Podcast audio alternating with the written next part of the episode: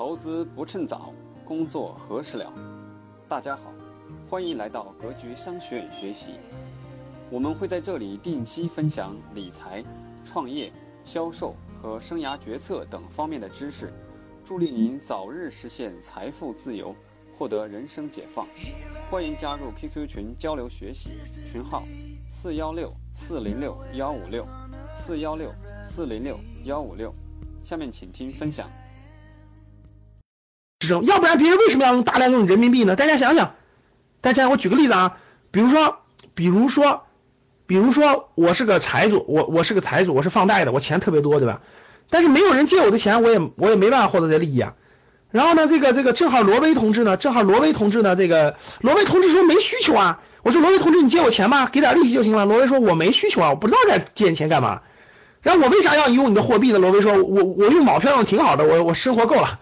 我我我就得我就得给他点概念，对吧？我说罗威同志，你看咱得咱得买辆车啊，买个车你出出门上下班是不是方便了，对吧？然后有小孩以后周末可以带他去玩啊，对不对？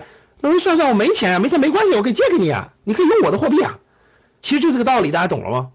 其实就这个道理，就是到各个国家去，你看高铁不一样吗？能给你们改善你们各国的出行啊生活？对呀，是啊，你看我们中国高铁多发达呀。但是我没钱，没钱没关系啊，你可以用我人民用我我给你贷款啊。你用贷款的话，就用我人民币资产，你不能用美元，对吧？用我人民币贷款支结算支付等等等等，咱们就顺便就签了那啥了吗？签了人民币互换协议了吗？听懂了吗？咱一签人民币互换协议，咱咱这不就是未来很多事情都可以用人民币结算了吗？大家听明白了吗？听懂了吗？所以，哎，这这这这就是等你有有你有丰富的这个你有丰富的这个工作经验以后。啊，等大家未来有很丰富的工作经验以后，就发现其实商业谈判、商业销售等等这个这个这个环节当中有大量的这样的策略，这些都是小的一些策略。国际上也是一样的啊，商业谈判、外交谈判其实也是一样的，也是一样的，不断的要这样的推进。啊，大大家看啊，那有了一带一路的落地的支撑啊，有了一带一路的落地的支撑啊，有了这个这个。那个目标以后，那我们就要步骤了。那这个事情是一年两年能实现的吗？一年两年能实现的吗？不可能，对不对？不是一年两年能实现的，对不对，各位？那这个是一一步步推进的。那这个步骤是什么呢？好，那我们把步骤给大家展开。第一个步骤就是用尽量多的，就是与尽量多的国家签订人民币单点互换全球拓展。什么意思呢？用尽量多，就是我前面说的用。尽量短的时间里，把尽量多的国家给它签下来，签成货币互换协议。这样的话呢，就你想封杀我封杀不了的。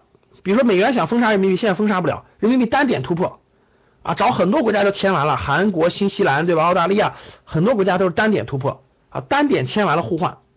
这第一点，这件事还在推进当中，现在已经推进了，真的是已经进程已经推进呃超过一半了啊，这个进程已经推进的超过一半了。第二，就第二点就是就是今天我们发生的啊，人民币要加入世界货币组织的储备货币，这个就是今天我们要重点讲的。马上一会儿我讲完这个，马上就开始就会延展到这个地方，就人民币要加入 SDR，这步已经实现了，大量的国家的单点互换其实也实现了。紧接着各位往后紧接着第三点，待会儿我跟你讲 SDR 什么意思，对我们的影响有哪些啊？会不会破坏？已经在破坏了呀，李勇同志。南海制造事端就其实是在破坏这些事情啊。南海把事端制造的大一点，东南亚对中国不信任的话，不使用人民币，这不就是破坏吗？这以从来就没有袖手旁观过呀。那其实就就永远就是在较量当中，永远在较量当中啊。就你也往前推进着你的战略，别人在给你搞破坏，就一直在较量，他们互相一直在互相一直有较量，因为它关系到利益，关系到利益。然后大家看。资本市场第三步就是明年大家会看到的，明年大家会看到的，明年大家会看到资本市场，资本市场主要是股市、债市啊，股票市场、债券市场。明年，明年整个市场将逐步开放，就是包括 QDII、沪港通、深港通，这个不是明年，这个是已已已经发生的，就是一直在发生的，就是沪港通啊、深港通啊、QDII 啊，这是一直在发生的。然后明年将发生这件事情，大家可以看得到，大家都可以赶得上。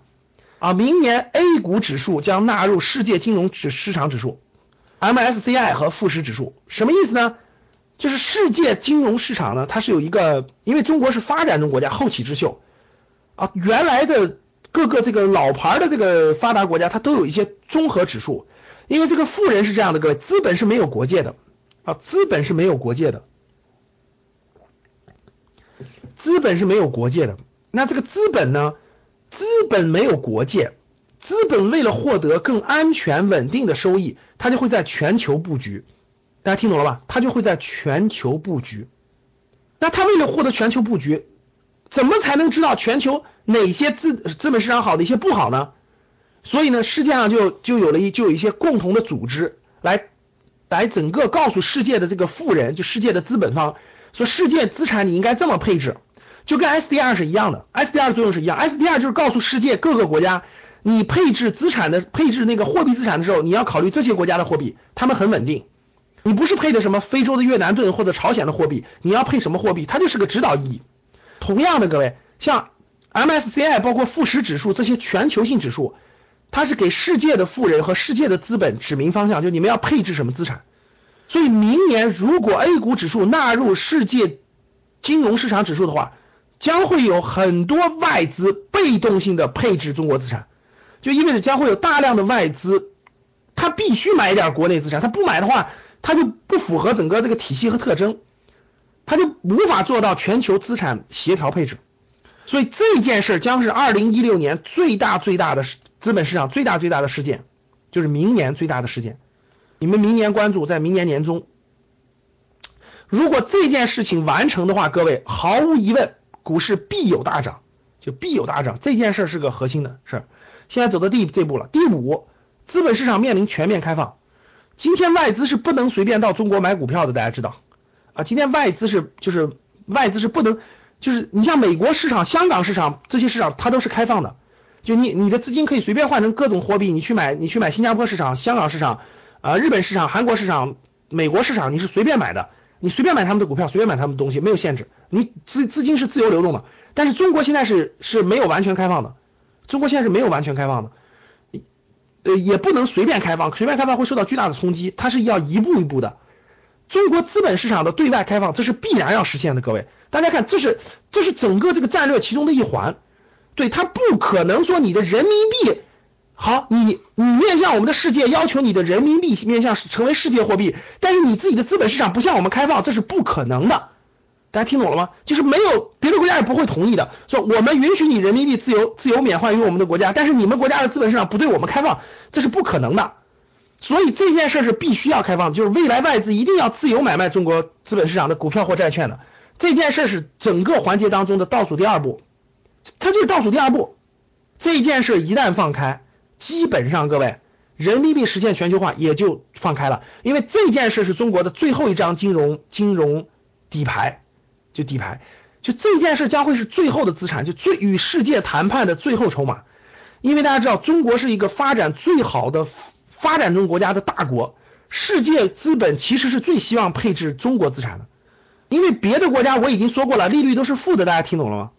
大家懂了，别的国家利率都是负的。买中国的任何东西至少都是正的，就你你货币放在中国的银行里，随随便便也能获，你存个五年期也能获得百分之三的收益。但是你在欧洲已经是负的了，就无论多少钱都是负的，在美国是零点几。其实很多钱想进中国，大家知道吧？把它存在银行里就是稳稳稳当当百分之三点几的收益的。所以说呢，这个资本市场的开放将是中国金融开放的最后一张王牌。所以这张王牌一旦放开，各位说明。听好了，说明中国的战略目的就已经达到了，就是最后一步互换，就谈判的最后筹码。我向你放开资本市场，你必须认可我的世界货币地位。所以这件事最后一旦完成，第六点就全面实现了，就人民币将成为仅次于美国的世界货币，完成目标。所以整个这个大战略，大家想想，这叫大战略呀！这大战略只有习大大周，包括周围的高人才能统筹策划、谋篇布局，懂了吗？这叫大战略，这大战略执行完了，怎么地也得十年吧？啊，没个十年你是做不完的这事儿的，听懂了吗？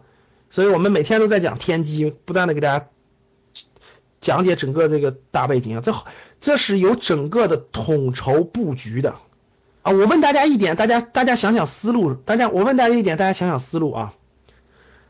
我问你们一点，你们觉得未来这个世界是越开放越安全，还是越封闭越安全？就你们觉得这个世界是越开放，未来世界越安全，不会打仗，还是越封闭越安全？你看，我们大家说的都非常对，世界是越开放越安全啊，就跟中国就跟就跟咱们大陆和台湾地区一样，其实两者越融合，就是大陆和台湾越融合，大家越融合，各个方面越融合，大家放心，越打不起来，最后必然会走向融合。必然会走向融合，大家因为人民就不想打仗，普大众大多数人民都不会因为小矛盾就不会影响，所以越开放越安全，越开放其实越那啥，越封闭其实越不好，所以肯定是开放战略是对的，不可能做封闭战略啊，所以这件事是绝对是利大于弊的，所以大家想一想，大家想一想。我们在二零零一年的时候，二零零一年的时候，中国加入世贸组织，你们你们都太小了，教室里的人估计二零零一年都上小学了是吧？或者还没上学了是不是？二零零一年的时候，我都参加工作了，大家想想，当时我可以跟明确跟大家说，反对意见是特别特别大的，反对意，哇塞，当二零零一年很多人才一年级啊，我真服了你们了，忒小了点了吧也。二零零一年到零一年的时候，大家知道当时的世界的声音也是，就是中国的整个声音也是非常矛盾的。当时我记得非常清楚，来有没有二零零一年就已经工作的了？打个一看看，咱得找点共同话题的呀。这帮人都是上幼儿园的，二零零一年服了你们了。你看打一的基本上是吧？这个这个这个有共同话题是吧？其他人就认真听我们讲历史吧啊。我们的经历就是你们的你们的历史，对你们来说是啊。二零零一年加入世贸组织的时候，当时的反对声音是非常非常强大的，大家知道，当时就认为，哇塞，中国很多都没有准备好呢，外资进来以后把中国这些产业全部打败了，中国这些产业根本竞争不过呀，价格别人比我们低，质量比我们好，服务比我们好，我们还打个屁啊？我们这个国内的企业不都全全全失败了，然后全下岗了吗？哎，大家今天来看，大家今天来看，其实是不是杞人忧天？后来中国的自信心越来越强，你们知道中国的自信心为什么越来越强吗？因为。外国都根本就比不过中国的竞争力，中国竞争力太强大了。大家想一想，最开始在中国做电子商务的是不是阿里巴巴？就最开始做电子商务是不是淘宝？我跟你说，根本就不是。最开始做的是环球资源，最开始叫做易拜什么的，都是国外的品牌。易趣，最开始的通信叫北电，叫北电网络，叫什么爱立信，叫什么叫什么通信。现在是华为，现在是联想。现在是海尔、格力，现在是比亚迪的电动车，未来是大疆无人机，这就是中国的时代，听懂了吗？新的小米，就是竞争才能竞争出中国的竞争力来，保护是保护不出来的，你就必须相信。我可以明确告诉各位，外资银行早就外资银行早就进中国了，在二零零一年入市以后，中国就明确承诺外资必须有些银行进中国，所以你们在一线城市，你们都可以看得到渣打、汇丰。东亚、花旗都是进中国的，能听懂吗？但是我问你们，今天有哪有几个中国人把钱存的存的东亚、汇丰、花旗、渣打了？我当时去开过户，当时都很害怕，当时所有人很害怕，说哇塞，西方的银行服务又周到，服务又好，对吧？保险公司都进来了，中国的人谁还把钱存国内的银行呢？啊，这看着工行的、农行的脸色行事，把钱肯定都存在外资银行了，怎么怎么地了，都买外资保险，都买等等等等。今天其实不是。我我去渣打开过户，我去渣打开过户，开完我就知道，我提供这服务以后，我我可以明确告诉各位，我就觉得招商银行的服务一点都不比外资差，而且外资的很多手续费各方面，我就后来就明白了一点，其实不会按他的方式走，你知道为什么吗？这帮外资银行一看就不会本土化，我当时开户的时候，他所有的东西都是英文，就是英文、中文两种文字的，其实他那个文字是翻译过来特别别扭，有些东西你是不理解的。啊，真的是这样的，很多问题，所以其实今天就今天的很多国内的很多好的这个这个这个这个呃各个行业的企业，其实都都很多地方都竞争的，就把这个竞争力给打出来了。其实，所以大家可以看得到，二零零一年入市，开放战略、改革战略就是开放战略，让中国大量的企业现在成为了世界级的企业。前两天大家看这个这个西这个这个。习大大去美国的时候，对吧？带了一堆企业家，你看那个整个那个新兴企业里头，中国占到了多少份额呀？真的是大家想一想。所以说，开放其实能让中国人的竞争力展现出来，中国人的竞争力、技术很多东西都展现出来。我觉得整个，所以说你看，二零零一年的加入这个是就带来了国内其实很多企业不怕竞争，不要怕竞争。所以我我今天还是一样坚信，我觉得很多领域开放以后，中国的企业一定会很多发展的非常好的，会发展的非常好的，啊，真的是这样的。往下看，再往后啊，整个这是整个大战略，大家知道了整个这个战略，大家知道了整个这个布局，我们就看 SDR 对我们有什么影响啊？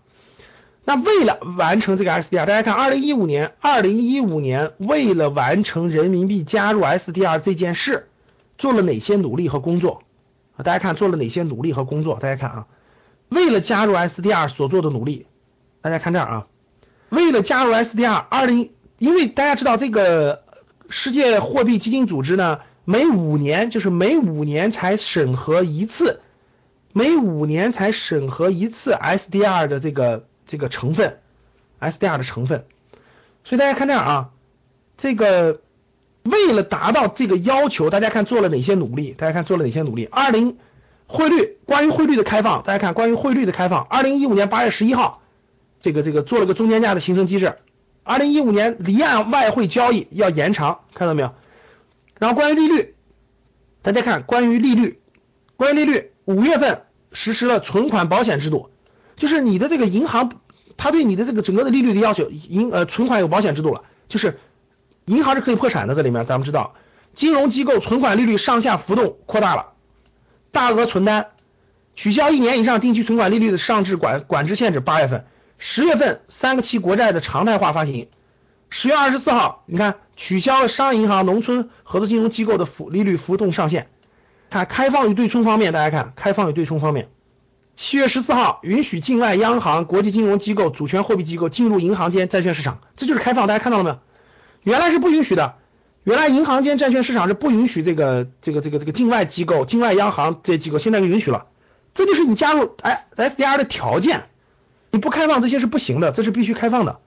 所以大家看这，九月十号放宽跨境双向人民币资金池业务，九月十四号取消企业发行外债的额度审批，改备案制登记。九月三十号，允许外资央行机构进入银行间外汇市场，看到了吗？全在开放，大家看到了吧？全在开放。十月八号，整个跨境支付上线运行。十月二十九号，自贸区试点人民币资本项可免换，大家看到了吧？就是为了人民币加入 SDR，是做了很多很多开放的步骤的，做了很多开放的步骤的。整个这些开放打满足了。整个这个世界货币基金组织的要求才能完成第二点呀，大家看见没有？所以表面上大家不在这些部门，你感受不到央行、外交部等等这些谈判每天都在紧锣密鼓的往前推进啊。这些事情大家看到了吧？非常每个月都出新政策，每个月都出新政策，每个月都出。我们就处在了一个改革的时代，真的是这个开放改革加速的时代。所以这这两三年呀，各位，这两三年你每天晚上都应该看看新闻联播。就这两三年，你真的应该看新闻联播，每天的变化，我跟你说太快了，真的是太快了啊！好了，往下走。所以说呢，围绕这个，大家看这啊，大家看这，围绕这个，大家可以看到，这是第二步，第二步实现了，完成了很多细节的工作以后，第二步开始实现，那就往下第三步了。所以大家看第三步，资本市场的开放会逐渐逐渐，未来半年啊，未来半年最核心的就在这儿。资本市场的逐渐迈入世界体系啊，只逐渐迈入世界体系，整个好了。那知道大家知道整个这个步骤，大家知道整个这个步骤以后哈，那我们往后看了。那这个 SDR 到底是什么？它对我们的未来有什么影响？我们看这儿，十一月三十号是正式加入了 SDR 啊，十一月三十号正 SDR 是什么意思？叫做特别提款权。就是世界货币基金组织的一个特别提款权，但加入是加入啊，正式生效是明年十月一号，各位是二零一六年十月一号，但是但是就不不会再审议了，就是通过了，明年十月一号正式生效。所以大家看它是一个，就是因为周期比较长，所以它是个长期肯定是利好的，短期想体验出来它没那么快，因为是到明年十月一号它才生效。啥意思呢？人民币在整个这个篮子里头。人民币在整个这个 SDR 这个货币池当中的比例划定为十点九二，十点九二。美国现在是四十一，美国是四十一，欧欧洲是这个三十，欧元是三十，美元是四十，欧元是三十，日元是百分之八点三，英镑是百分之八点零九。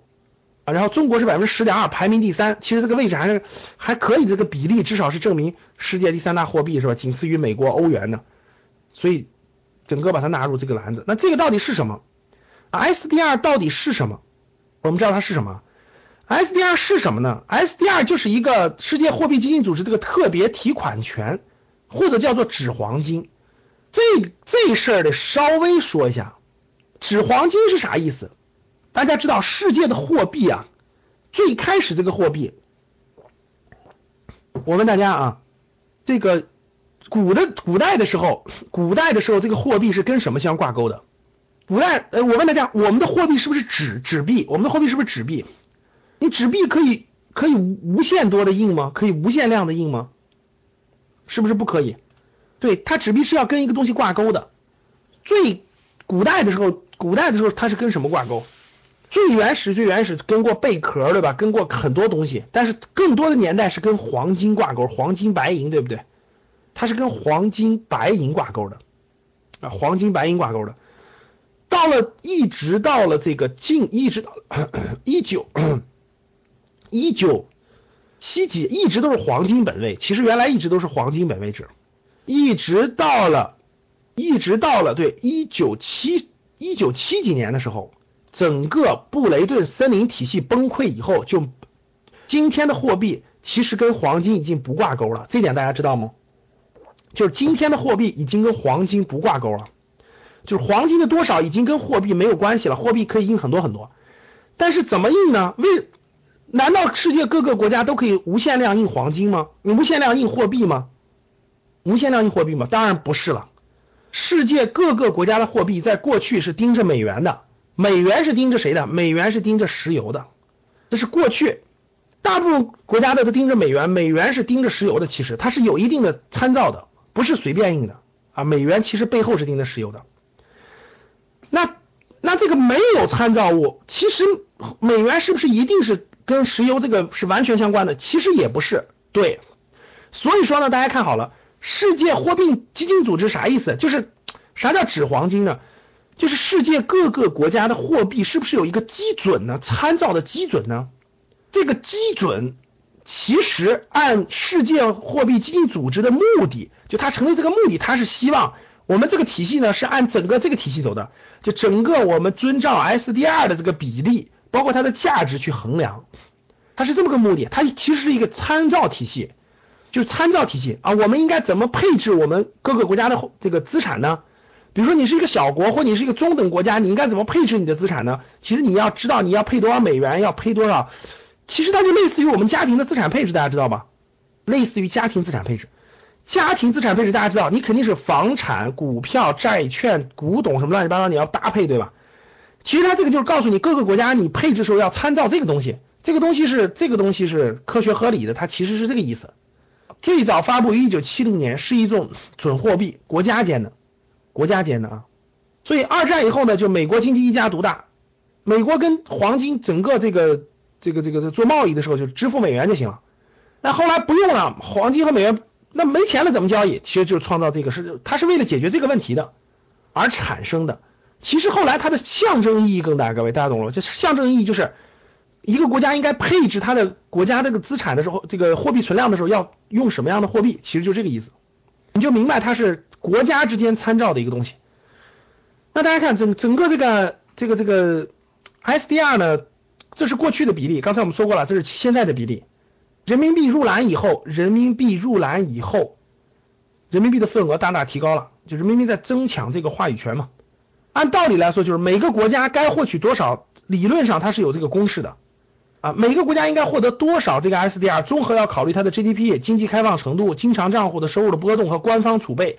然后结合起来去考虑这件事的，所以大家就明白，一个国家它要配备是它的货币，比如说它是一个泰国，假设是泰铢，毕竟它是一个小范围的货币，自己国家货币，怎么怎么才能让泰铢稳定呢？它其实就是要，那世界货币基金组织就世界货币基金组织就会告诉泰国，说你按照这个去配配置比较合理，比如你应该配置百分之四十一点七三的美元，你应该配置百分之三十的欧元，你应该配置百分之十点几的人民币，这样可以让你的这样可以让你的这种就是储备货币得到保值，得到保值稳定价值的稳定，它是这么意思，而不至于让某某种货币巨额波动给你造成大量的损失，大家懂了吧？啊，巨额货币造成大量的损失。好，那么往下看，那那么这个货币加入 SDR 要满足什么条件呢？就是一国的货币要加入你这个 SDR 需要的什么条件呢？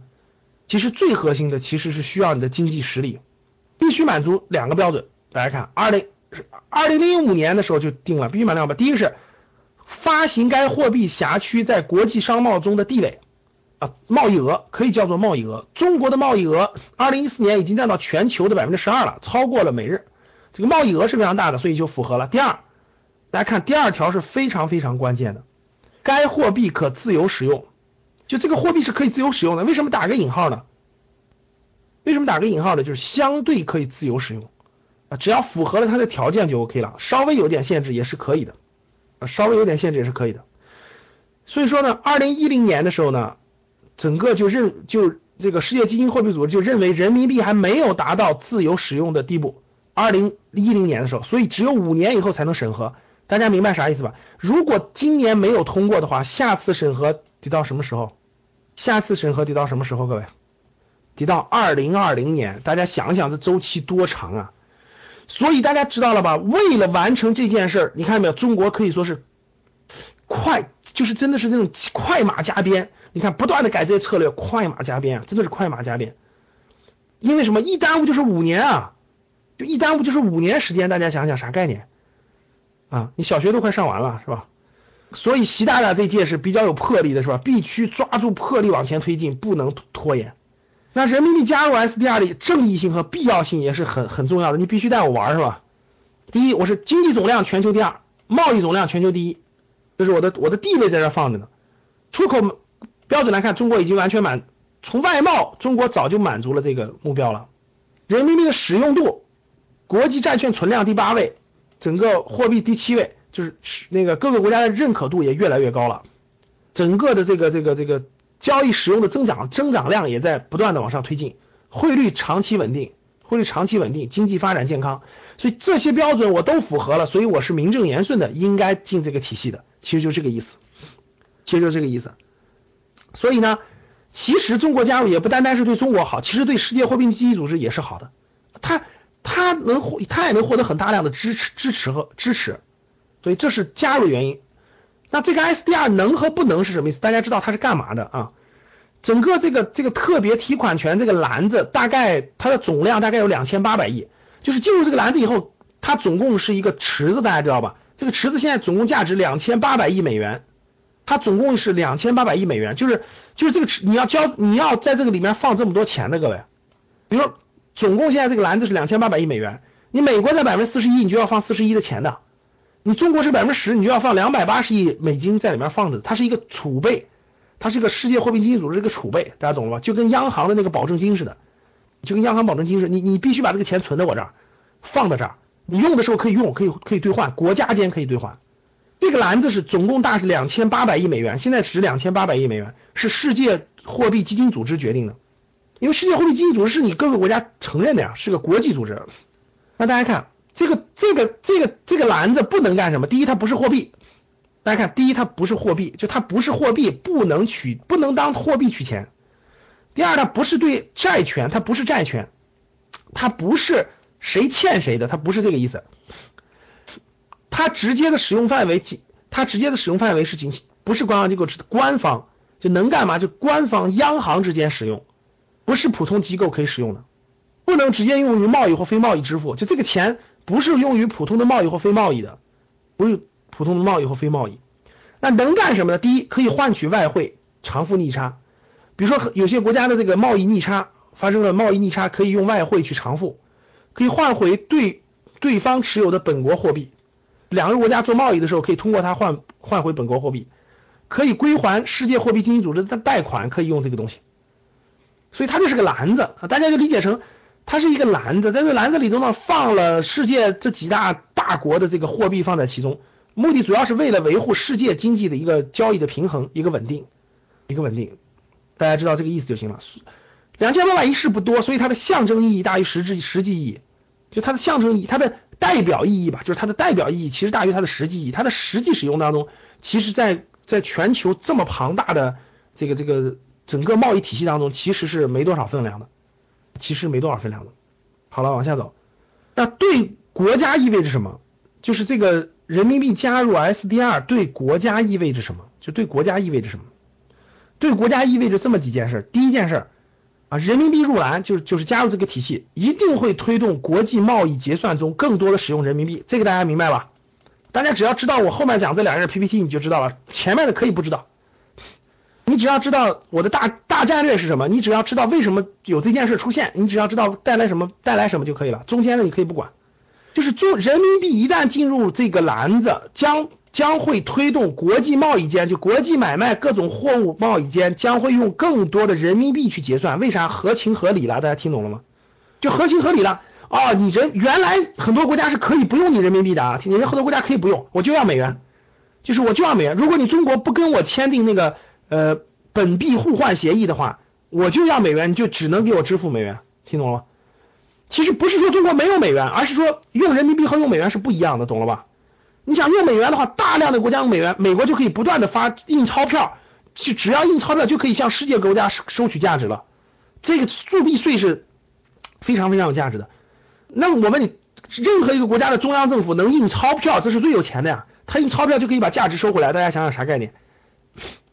所以说，他就可以促进中国就可以要求了，加入以后中国就可以要求了。现在人民币是 SDR 成员，所以我们交易的时候可以用人民币结算，对方就得对方就认可了，因为什么？国际经济组织认可了，所以他就会认可了，听懂了吧？就是这个道理。这第一点，就世界贸易当中大量的货币将会用人民币结算。第二，未来的人民币将不仅是中国自己的货币，而是成为承担国际责任的全球货币，这就是整个金融大战略的目标。对于整个金融战略的目标，就是要让人民币成为国际货币。跟美国一样，面向其他国家可以收取铸币税。就你想用我的，你想用我的货币交易，这就对了。我的通胀，国内的通胀，国内的很多东西都可以都可以输输出向世界各地，这是不一样的。第三，配合人民币加入入篮和国际化，中国的金融改革啊，无论是个人的投资，大家看未来你个人的投资去美国去很多地方可以用人民币的。还是资本市场的开放和资本向下的自由免换的步伐都会稳步推进。啥意思？什么叫做资本项目的开放？就是中国的股票市场和债券市场外资可以随便买卖。资本向下的可自由免换，就是整个的这个这个人民币与美元、人民币与所有的货币自由免换，就人民币与所有的货币自由免换。人民币这个外资可以直接购买、直接购买、直接换成人民币买你的股票就行了，就这个意思，大家懂了吧？就直接换成人民币买你的股票。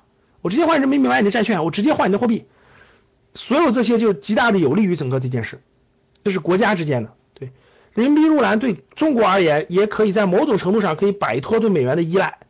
现在中国的外汇储备全是美元啊，对美元的依赖是非常强大的。美元随便一个波动，中国的外汇储备就你们知道损失多的损失就非常大的呀，随便一个价值的波动，三万亿美元的外汇储备啊，现在中国存的是三万亿美元啊。